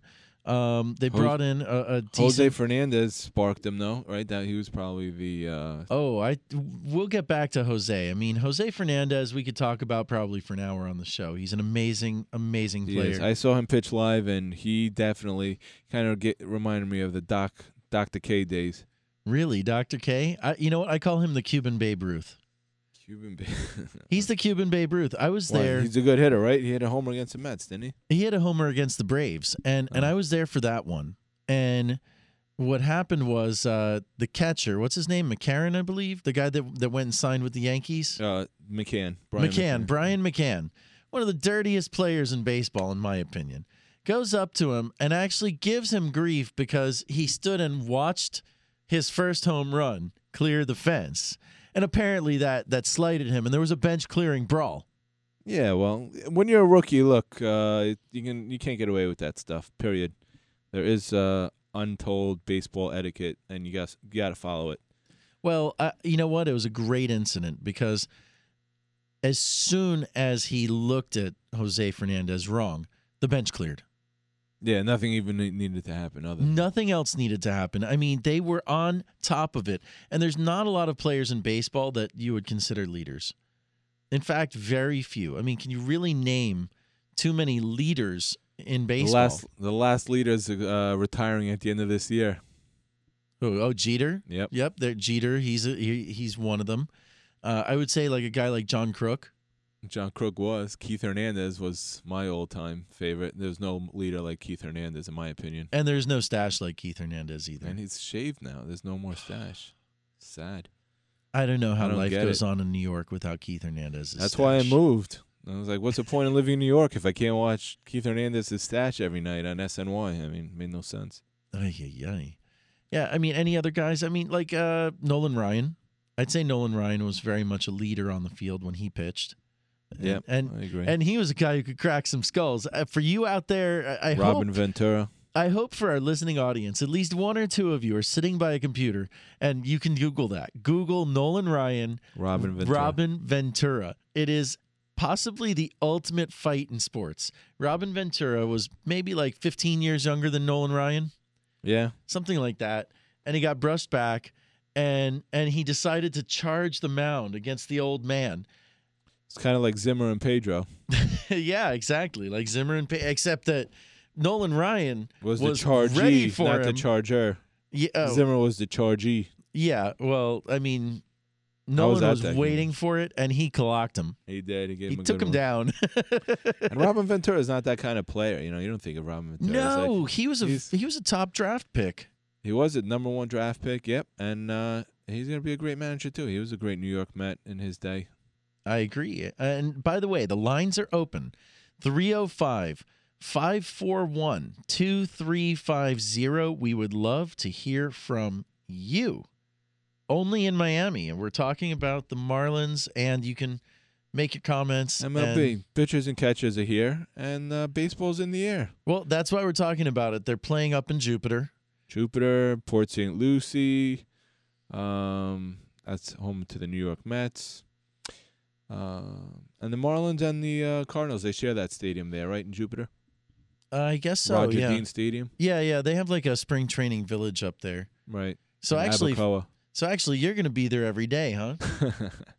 um, I might go visit once. I think I'm gonna go uh, March second uh, on a Sunday. The Mets are playing the Cardinals up there, same stadium.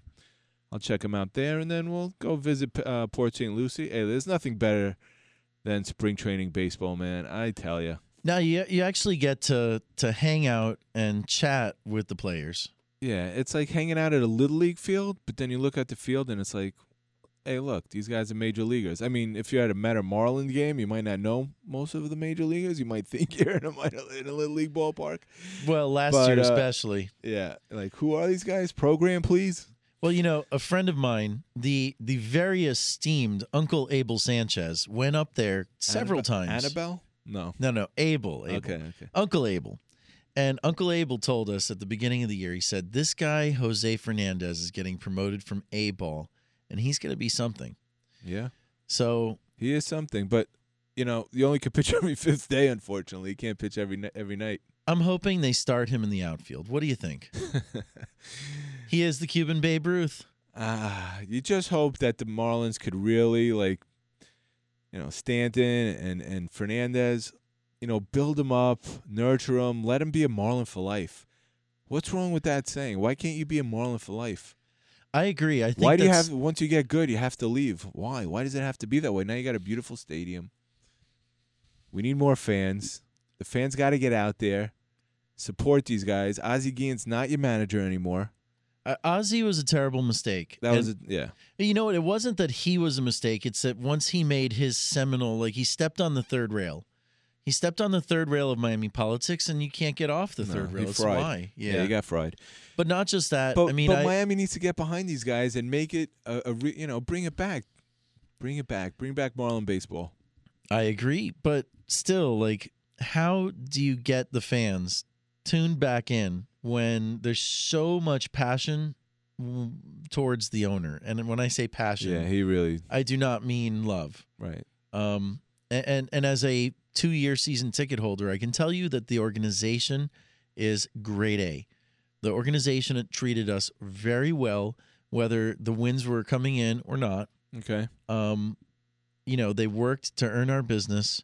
I I would hope they do it again this year. We're we're com- contemplating uh, renewing our tickets right now. actually, Yeah, why not? Um, but still, like, but they need to prove it to you, right? So they need to prove that. Look, Fernandez is going to, be, you know, when when his time is coming to get a big contract, we're going to pay him. We want him to be a Marlin forever. You know, same with Stanton. We want this guy. We want to build our nucleus like back in the '80s with the Mets. It was Darryl Strawberry and Doc Gooden, right? The right fielder and the pitcher. Same kind of dynamic here. You got to get the veterans in around them, and and build it right. And um, winning cures everything. Look, that's that's no surprise here. If they could do that, get those pieces and start playing good ball, I think the fans will start coming, and uh, it'll just create a good vibe. And that you need that to win. And by the way, the lines are open 305 541 2350. Yeah, I mean, it's tough with the stadium situation. I think a lot of people are just so turned off by the stadium I situation. I re- I agree with you, and I, also I think the placement of it too. Look, Oh, I think the my- placement's okay. Listen, they used to I- fit 80,000 people into that neighborhood Right. seven or eight times a year. And I remember. Yeah, but that's seven or eight times. This is eighty-one times a year, right? But the point is, you, you could fit 81,000 people and people could get in and out because it's a city. And getting in and out is so easy. I come from downtown. I take the back way. Actually, I'm going to tell our listening audience one of my super secret, only in Miami shortcuts. To get from downtown Miami to the stadium, you take Northeast 14th Street westbound over to Northwest 7th Avenue. You hop across the bridge, and once you get a, over the Miami Avenue Bridge on Northwest 7th, you have three options. You can go straight down 8th Avenue, takes you out to Flagler, and you can kind of go the long way. You take a right hand turn on 4th, you go right to the stadium on 4th. It goes straight to the stadium, and 7th Street is there too, which is actually Northwest River Drive. And it's Northwest South River Drive, excuse me. And that also becomes Northwest 7th Street, takes you right to the stadium. It's very, very easy to get to. Maybe on the highway it's a little bit more confusing, but I would suggest that for our fans and friends that want to see the Marlins and are coming from up north, you would exit on Northwest 8th Street, which is the Overtown exit. You hang a right hand turn on 8th Street and you take basically the same route. You take Northwest 8th Street west to Northwest 7th Avenue, hop over the bridge, we'll and post you're it. there. We'll post it on the website. Oh yeah, it's be- we're better than Google Maps. we'll Maps. give you the here. Google Map lowdown.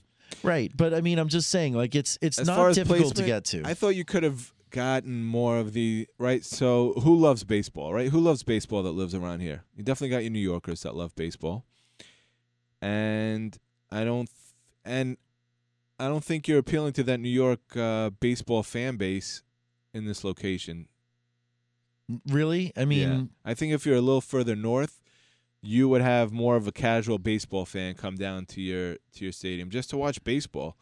Like yeah, I knew but it didn't work that way. I don't think you know. I don't think there was a lot of casual fans driving to the old stadium.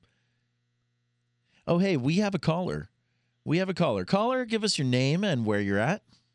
Uh, this is Peter, Peter Ehrlich, calling Oh. from Miami. Thanks for calling, Peter. What's your comment? Oh, Grant, it's always a pleasure hearing you and your show. Thank you. That's a great comment. And I'm, and I'm, and I'm, I just wanted to say that I'm, I'm, call, I'm checking in a little late on your show, but it's nice that you, you and your guest are so passionate about ba- baseball. Well, I, I love the game of baseball. I do not love Major League Baseball, but I love the game of baseball in because its art form. Right. Every game to me is like a snowflake. So you have any comments about the Marlins Stadium or their situation? I do. You know, I, I don't.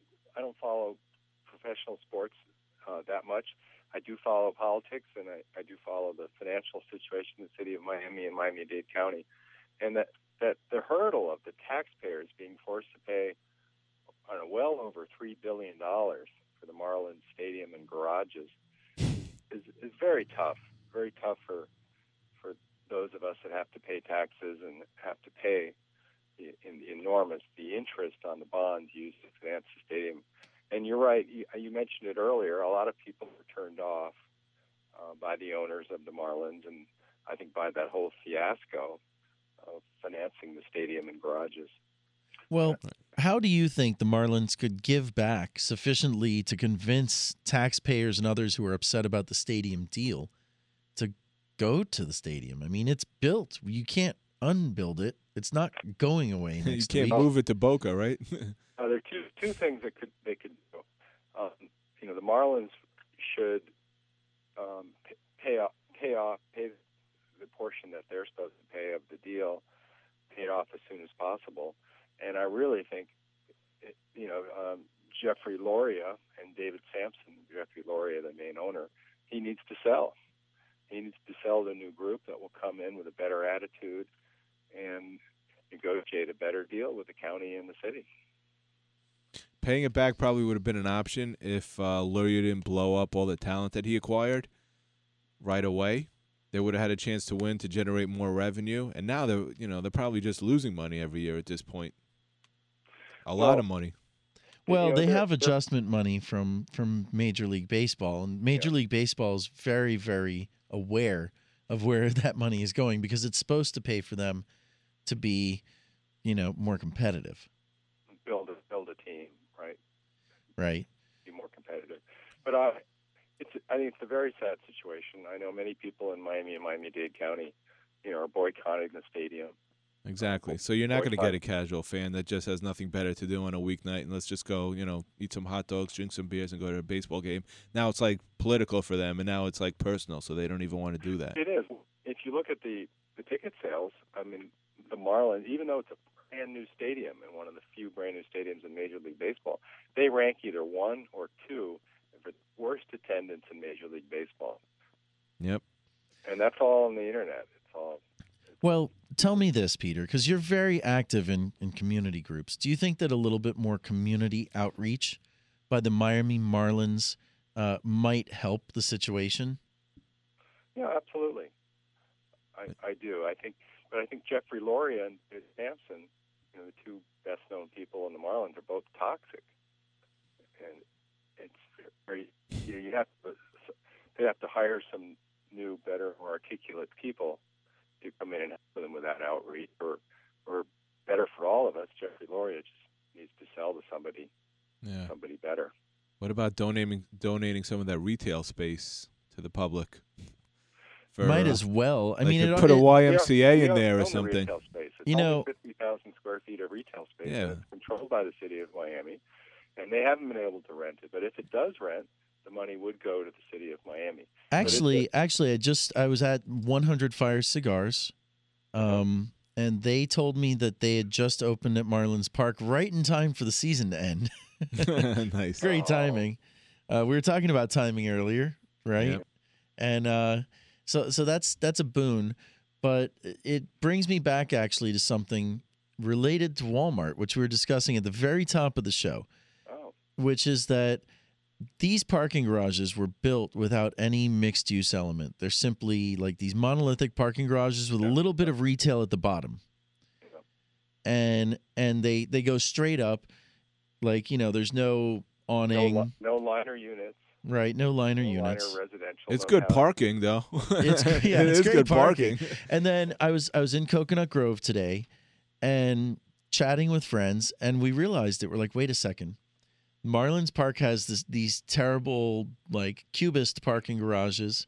Miami Beach has these terrible parking garages and a terrible parking problem. Coconut Grove has these horrible parking garages with no uses, and they're just you know they're Should do like a parking ride. they're they're actually if you can imagine this in the the Oak Avenue parking garage Yep. in in Coconut Grove, they give you 30 minutes free to try and incentivize you to go in there. And people refuse to park there because it's 2 blocks away from the middle of the area. Mm-hmm. And and we realized that all of these troubled locations inside of Miami had parking problems born of these dead space parking garages. Uh, you're you're absolutely right. I, tonight I went to a documentary um, called The Human Scale, and it was about planning and zoning and planning for pedestrians, planning for bikers, planning for vehicles. Um, all of these things come into place. And, you know, what's absolutely, oh, by the way, I was the only person in the room watching the documentary, even though invitations had probably gone out to a couple of thousand. But, you know, more people need to study this, this topic, you know, the parking, uh, liner units, Right. retail downstairs. But any, in any case, thank, thank you guys very much for being enthusiastic about this issue and informing, you know, more members of the public. Well, thanks for calling in, Peter. Thank I you, Peter. appreciate it. Oh, look forward to your show anytime, Grant. Thank you very much. And thank you to your guest, too. He sounds like a nice guy. Thanks. Uh, great. And and please share the podcast. We really love it when people listen to the podcast. And you know, we have a brand new website out. Just a couple of minutes left. So I wanted to talk with our audience here about this new website. It's onlyinmiamitoday.com. Now, I would love to hear from you guys. Tweet at me, email me, Facebook me, call me. If you just Google me, you can find me. I'm not that hard to find. I'm Grant Stern. I'm your host. And uh, I would love to hear your suggestions, your feedback, your opinions, your ideas, because we really want to make this onlyinmiamitoday.com website something that you go to every day to find out what's going on around here and outside of Miami, but from your friends in Miami. That's the theme of our show. People that are in Miami that have relevance locally, but maybe importance nationally. And so we're going to tweak this website, onlyinmiamitoday.com, and we would love to hear your feedback. And also, please visit us at www.onlyinmiamishow.com. We're actually posting all of the podcasts one at a time and breaking out the segments and posting those one at a time so that it's a little bit easier to listen to the parts of the show that you like. And the stuff that we've already talked about over the last 12 shows this is our 12th show. Time flies when you're having fun. Time flies when you're having fun. We're we're almost three months old, and we've had a blast. I, I hope you have drastic. Absolutely. This is the time of my life. Look, I wanted to, uh, always wanted to be on the radio growing up, and I went to college and studied it. And somewhere along the way, I got a little derailed. But now I'm back on the track. You know, I'm back on the track. Well, I say it's never too late. never I- too late. It's like fact- the movie The Rookie. That's me. I'm like the natural. So you're the rookie. I'm the natural. Yeah. With Yeah, a little I bit of it. Bull Durham sprinkled in. There you go. Uh, yeah. Only in Miami, Bull Durham. Mm, Maybe not. The natural. Yeah. I I like the natural, but yeah, I mean, we're here to have a good time. We love to hear your feedback out there, and we're gonna make some really great online content for you guys to view. It'll be there all week. It'll be there, you know, to share with your friends. so please, please, please share. OnlyInMiamiShow.com. We just started a Twitter account. It's at Only in Miami Show. Uh, and we just started a Facebook page, which is facebook.com slash only in Miami. Uh, it's got a couple of city scenes. That's how you'll know it's us, but we're going to put up some photos from us inside the studio pretty soon. Well, that's all we have for today. I want to thank Estrella Sibila from Philanthrofest. I want to thank Steve Roitstein from Palo, and I want to thank Joe Cardona from Miami Boheme, which Steve also produced. This is the Only in Miami show, and I'm your host, Grant Stern. Thank you so much for joining us tonight, and we will see you next week.